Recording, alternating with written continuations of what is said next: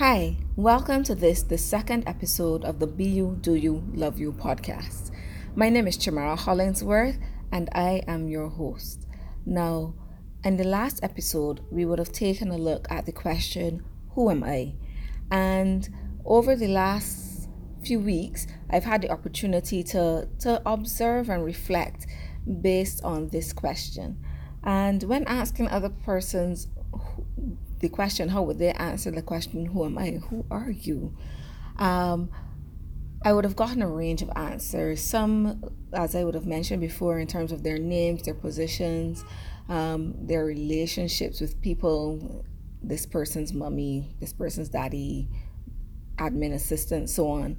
Um, some people would have gone the spiritual route in terms of saying they were love and light. Um, some persons talked about their hobbies, you know, and it really got me to thinking in terms of what really would be the answer to this question. Is this question this question something that really can be answered? One of the observations I've had based on my own reflection is that every time I ask myself the question, I had a different answer. And one thought could possibly be that the answer to this question is fluid and ever changing because as we experience things throughout life, our views and perceptions of things might change.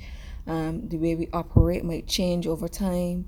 Um, the, the, the way we think starts to change based on our situations and experiences.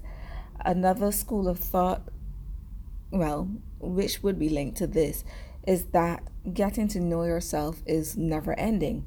So, one suggestion could be is that getting to know yourself and being able to answer this question should really be a part or incorporated into your everyday lifestyle.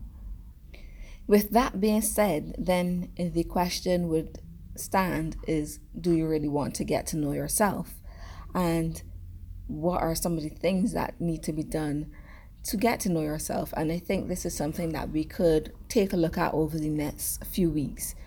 Um, so I'm going to invite you to challenge yourself to get to know yourself along with us, along with me in, on this journey. And the first thing that I would ask you to do is to commit to yourself.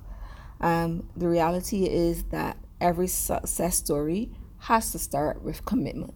You can't succeed unless you commit to the task at hand. And if you want to succeed in getting to evolve and grow and know yourself better, then you need to commit to yourself.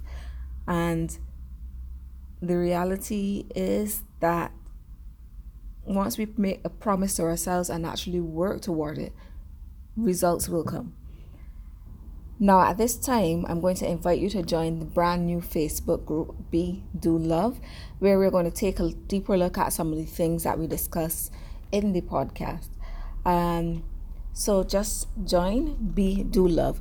If you want to contact me, feel free to email chamara.hollingsworth at gmail.com or if you're on Anchor, you can link me by giving me a shout out on the podcast.